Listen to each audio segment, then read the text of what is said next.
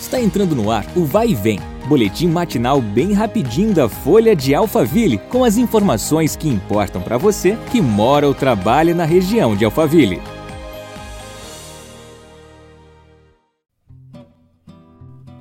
Olá, tudo bem? Eu sou a Beatriz Bononi e seja bem-vindo a mais um episódio do nosso podcast. Vamos às notícias. Barueri e Santana de Parnaíba registraram um aumento de casos de dengue no ano passado. Segundo dados do Centro de Vigilância Epidemiológica, o CVE, em 2021, o município barueriense anotou 63 casos de dengue, ante 39 em 2020, aumento de 61,53%.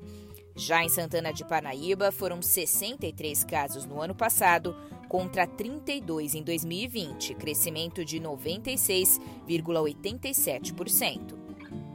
Barueri informou que, durante a pandemia, as equipes de combate à dengue realizam um trabalho de casa em casa na parte externa dos imóveis.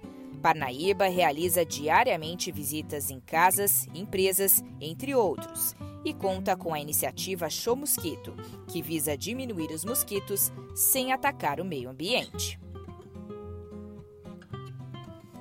Mudando de assunto, Bruno Bordon, arquiteto formado pela Unip Alphaville, foi um dos destaques da Forbes Under 30 2021, da revista Forbes, no quesito terceiro setor.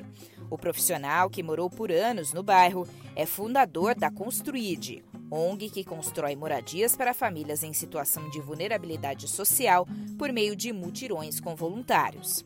A reportagem, Bruno disse que estar na lista da Forbes foi um grande sonho realizado e que representa o esforço de muito trabalho.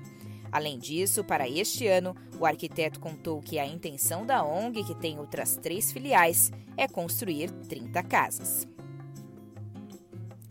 Obrigada pela sua companhia. Nos vemos no próximo episódio. Até lá!